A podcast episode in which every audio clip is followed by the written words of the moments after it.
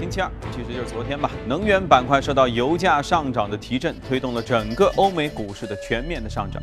市场预期美国炼油企业保养期结束了，将能提高设备的利用率，增加原油的消耗。此外呢，上周美国运营的油田钻井数量在继续的下降，而且降幅还比较大，这预示着美国原油产量可能会出现下降。那么供减需增，这会带动隔夜国际油价的大涨啊，超过3%，这个幅度还挺大的。此外，美联储12月加息的预期升温，继续打压这个黄金期货价格。纽约金价3号又大跌了1.9%。据《华尔街日报》的报道，由于油价的低迷，石油输出国组织开始勒紧裤腰带来削减这个成本。本周，欧佩克工作人员齐聚维也纳举行为期3天的会议，会议内容就包括了调整支出、商讨欧佩克长期的策略报告。那除了欧佩克之外，全球范围内能源企业都在削减自己的开支。欧佩克预期今年全球会削减1300亿美元的石油项目。去年的11月，在国际油价大跌的时候，欧佩克坚持不减产，将以美国以页岩油为首的高成本的非欧佩克产油商呢都逼出局了。英国石油公司日前发布科技展望报告说，技术进步将会保障丰富的廉价的能源的供应，并且会形成更为低碳的能源结构来铺平道路。据预测，到2050年，全球累计能源需求是2.5万亿桶原油的当量。而利用目前最先进的技术的话，可以把全球能源的探明储量从现在的2.9万亿桶的原油当量提高到4.8万亿桶，这已经接近了全球需求的2倍。那么报告还预测，每增加1倍的装机容量，风能和太阳能发电的成本将会分别再降低14%和24%。瑞士银行集团分析师表示，尽管美国经济显示出一些可能陷入衰退的这个警示的信号，但是他们对此并不感到担心，因为美国经济当前复苏周期的2大推动力依然是表现乐观，就是对大多数借债人来说，信贷可以获得性处在合理的一个水平，工资的增长速度也比较快。瑞银预计，2016年美国实际的 GDP 增速将是2.8%，2017年呢可能是增长2.5%。如果这种预期成为现实，那么当前这个始于2009年6月份的经济复苏周期的持续时间就能达到102个月，这会成为美国最长的一个复苏周期之一。欧洲央行行长德拉吉周二表示，欧洲央行官员将会在12月重新审视货币政策的立场，以评估是否为经济提供了足够的支撑。他强调，目前资产购买计划进展顺利，但是欧洲央行希望能够做的还有更多。好，关注完了外媒之后，来看一下美股的表现吧。隔夜美股我们前面说到，受能源板块的上涨的影响，是有上涨的趋势。我们看到一片的上涨，不过涨幅比周一的时候是略小了一点点。其中，道琼斯指数上涨了0.50%，17918.15点；纳斯达克指数上涨了0.35%，5145.13；标准普尔指数上涨了0.27%，2109.79点。好，接着我们来连线一下驻纽约记者，请他带来收盘之后的最新的报道。原油价格提振的影响，美股是低开高走，能源板块涨幅超过3%。不过，即便如此呢，该板块依然是今年以来标普500所有板块中表现最差的，年内的跌幅达到9.5%。企业财报方面，特斯拉将会在周二盘后公布财报，那么在公布财报之前的股价是走低约1%。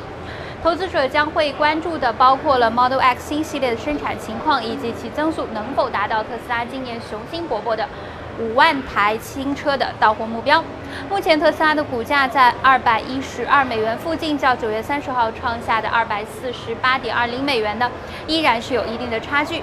此外，周五美国将会公布非农就业数据，目前市场预测呢，非农新增可能会连续3个月低于20万人。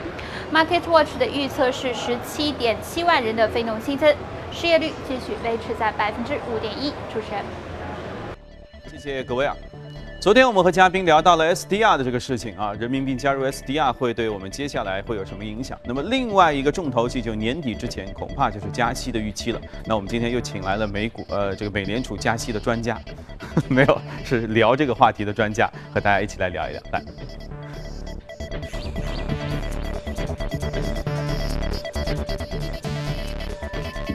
好，大家都看到了，今天来的是华盛证券机构销售部的副总监简佳啊，说你是美联储加息专家。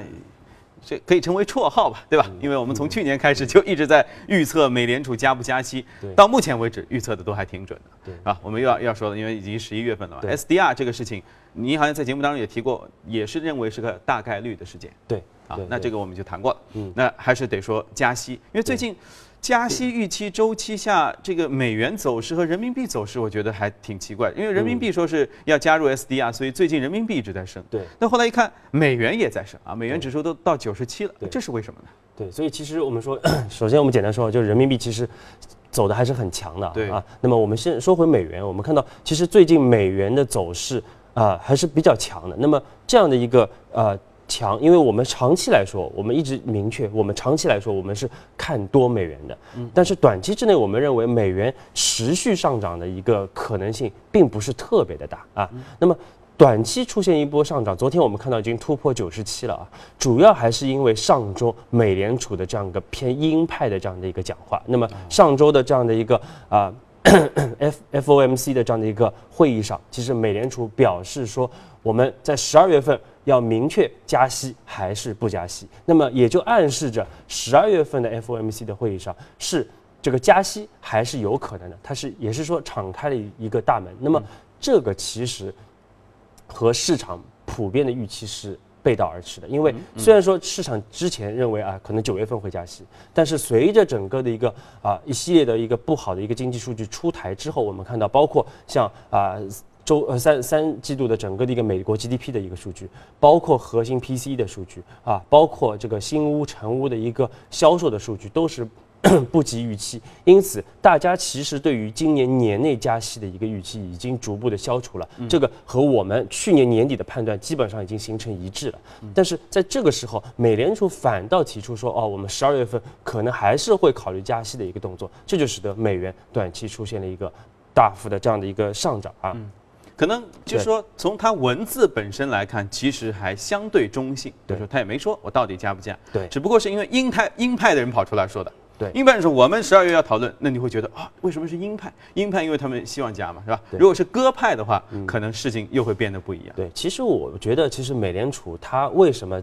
为什么有这样的一个措辞啊，并不是说它真的是认为12月份会加息，而只是不想让市场有过于一致的鸽派的这样的一个预期啊，不希望市场太过于一致啊。这个美联储希望来控制一下市场的这样的一个预期啊。另外，我们看到和这个美联储形成这个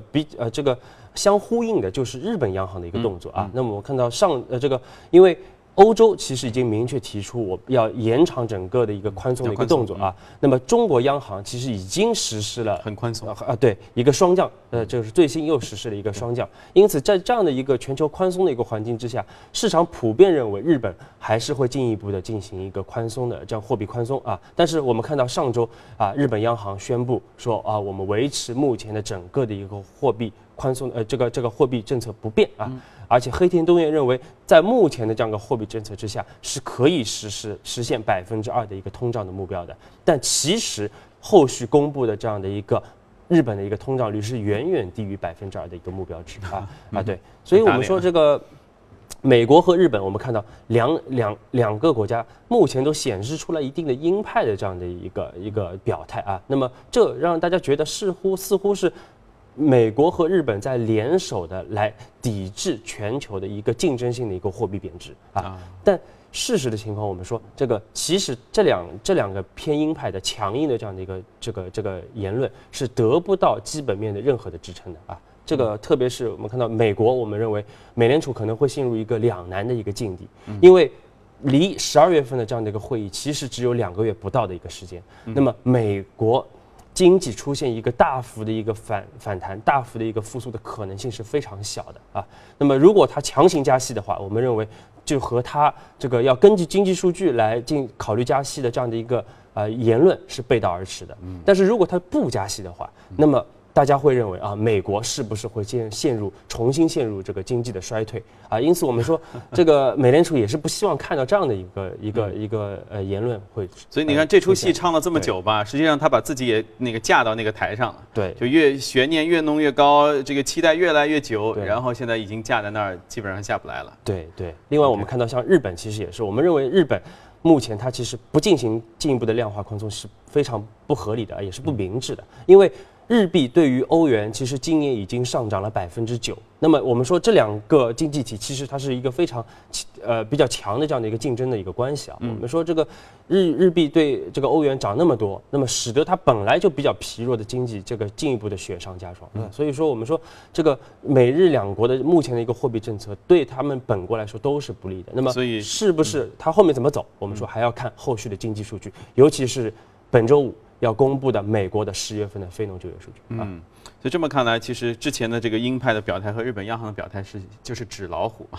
叫得挺凶，实际上后面数据略差一些。对，那油价可能也会成为这个制约他们是否加息的一个重要原因啊。你看刚才我们报道，国际油价呢大涨，而国内的成品油价是昨天晚上又下调了。对啊，那国际油价接下来的走势会是上涨还是下跌？它会对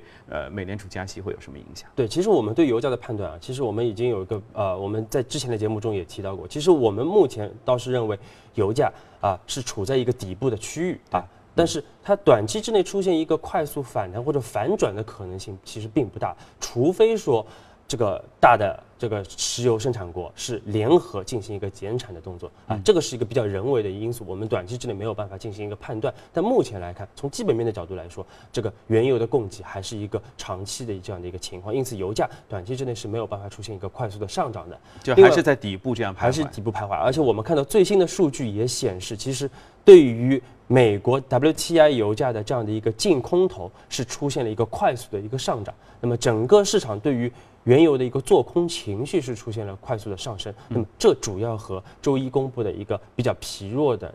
中国的一个经济数据是有关系的。我们看到财新的 PMI 啊，虽然是啊48.3，是对高于前值也高于预期，但是依然是处在一个荣枯分线下面的啊。我们说看到周一是下跌了1%，昨天上涨了2%，那么总体来说还是在一个底部徘徊的这样的一个状况之下。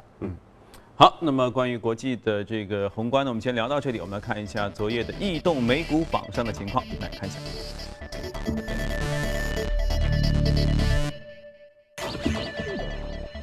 行业方面，我们能看到能源啊上涨最多。前面我们提到的，因为受油价提振的影响啊，这带动了整个的上涨。金属、采矿、能源、金融服务和能源，你看啊，有3个子行业都是上涨的。异动美股榜，今天我们要说到油气开发。这是昨天获益的，对 ，Coin Midstream 啊，我们看到昨天上涨了接近27%。那么这家公司它总部是位于巴拿马州的这样的一个这个加纳斯堡啊。那么它主要从事的业务就是这个持有并且运营一些与这个天然气相关的一些中油的设备啊，包括像一些这个天然气的一些采集的管子啊，包括一些冷却和这个脱水的这样的一些设备。那么主要是为设备，它主要是为下游的这样的一个页岩气啊、天然气开发的企业来进行服务的。那么昨天它出现一个大幅的上涨，主要也是因为它最新公布的一个3季报是远超华尔街分析师的预期啊，同时它也大幅上调了全年的一个盈利的一个预测，以及上调了3季度的整个的一个分红的比例啊。那么从这个 Coin Midstream 的这家公司的这样的一个走势，包括我们看到昨天异动美股榜的一个走势，也可以看出，随着美国的整个的一个钻井平台数量的一个下降啊，其实目前美国的整个页岩气的这样的一个产业正在进入一个逐步的一个企稳复苏。这个是一个我们说一个可以看到的这样的一个现象。但照说这个需求如果是低迷的话，那就没有人去要用这个设备啊，还是说本身老的设备它本身就要更新换代？它老的设备还是要进行一个持续或者维护。对，这个因为还是有很多的钻井目前还是在一个开采的一个状态，只要高于它的一个现金成本啊，它还是会维持在一个开采的一个状态。但是这种反弹你觉得它能持续吗？如果油价还是在这个状态下？我们认为，其实刚才也说过了，其实除非说是这个大的产油国是联合减产了，否则的话，其实目前的这个供给和需求来说，其实欧佩克它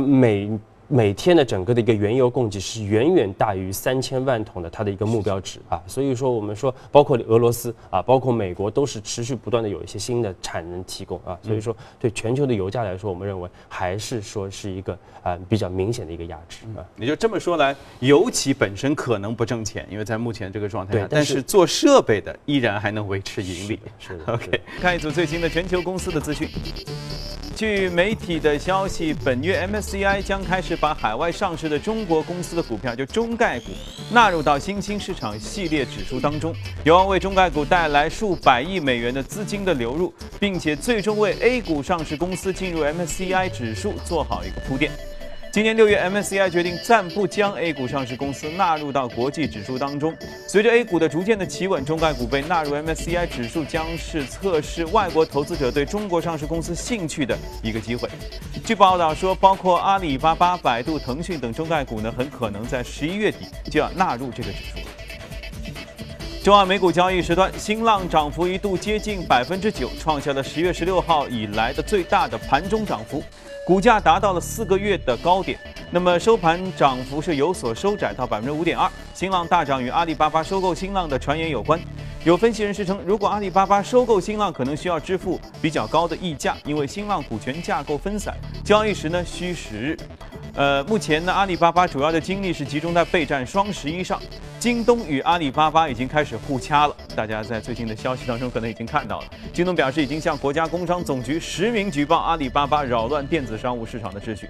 啊，这个估计还要再斗一段时间。美国银行周2宣布，已经同意将旗下管理资产达到870亿美元的货币市场基金以及其他产品出售给全球最大的投资管理集团贝莱德。那么这个是货币市场行业有史以来最大规模的交易之一。此项交易将会帮助贝莱德的这个全球现金管理业务，使后者的管理资产从2850亿增至3720亿美元。经过了10多年的迅速扩张之后，渣打银行开始收缩触角。渣打周2公布了一项重大的业务重组计划，承诺发行新股以筹资51亿美元，并且在未来3年内裁员1.5万人。最新季报显示，第3季度渣打营收下降18%，税前亏损了1.39亿美元。德国大众集团3号宣布声明，企业内部调查发现，大众集团旗下的约80万辆柴油车，这个二氧化碳的排放数的初值呢是涉嫌造假，初步预计会给大众造成20亿欧元的经济损失。今年第3季度，大众集团为应对排放门已经拨备了67亿欧元，使集团经营的利润是严重下滑的，这一次又要受影响了。那么正在对大众汽车展开调查的美国监管机构还发现，有数千辆保时捷和奥迪豪车这个排放水平也是超标。美方的调查对象由此就扩大至了大众旗下的安装柴油发动机的 SUV 的车型。大众之前没有承认这类车型也卷入过尾气造假的丑闻，看来这个排放门可能还要再持续酝酿一段时间。好了，看过全球动态，我们和嘉宾继续回来一起聊一聊值得关注的美股，看一下美股放大镜。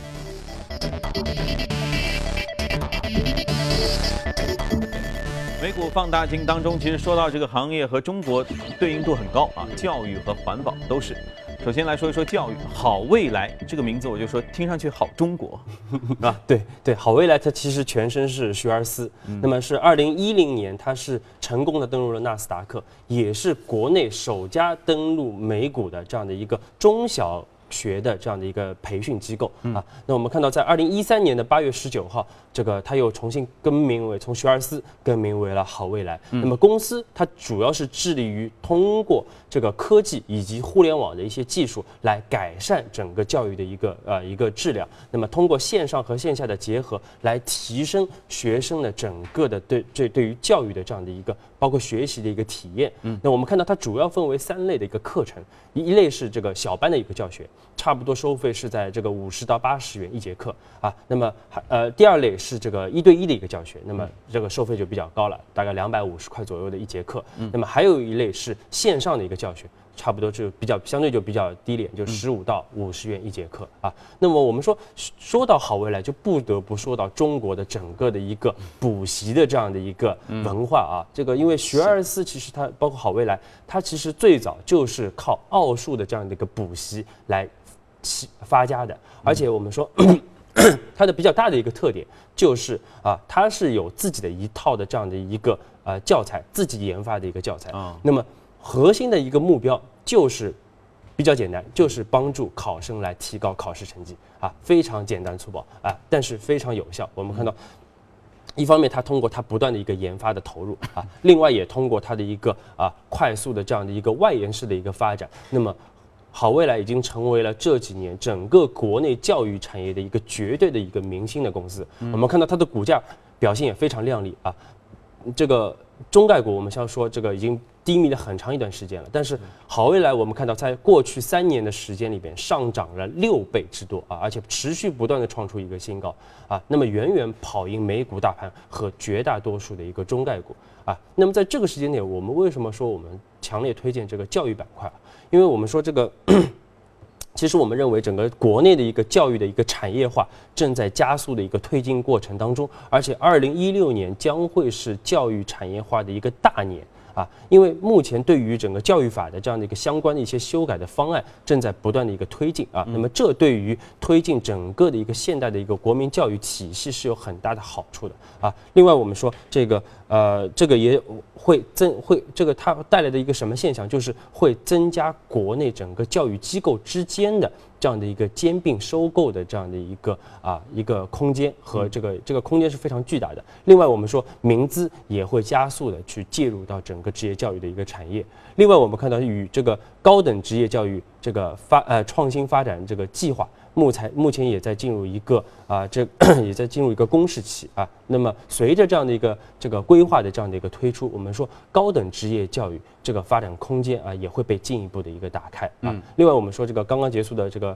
我们看到刚刚提出的“15规划”里边也明确提出要通过创新驱动啊来进行整个的一个战略这个发展，这个目标是很明确的。对。那么对于高校啊，对于研究机构的这样的一些。改造一些证券化的一个这个市场将会被进一步的打开，这个市场我们说就有10000亿级别的一个规模。那么最后一点，我们说这个全面的二胎啊，对于这恐怕是最大的利好。对，对于教育产业来说，也是一个长期的一个利好啊。因此我们说整个教育的这个主题的一个这个热度也会持续的一个发酵啊。我们特别看好像学前教育，包括 K-12教育。这样的一些子板块是这些，我也是深有体会的啊。对，几岁的孩子就开始周一干嘛，周二干嘛，周三干嘛，周末都不闲着。对，有时候周末还得上好几门不同的这个学前教育的课。对，这个中国就是中国整个文化，它对于教育的重视程度确实是非常高啊。有统计显示，整个家庭支出的30%可能是用在这个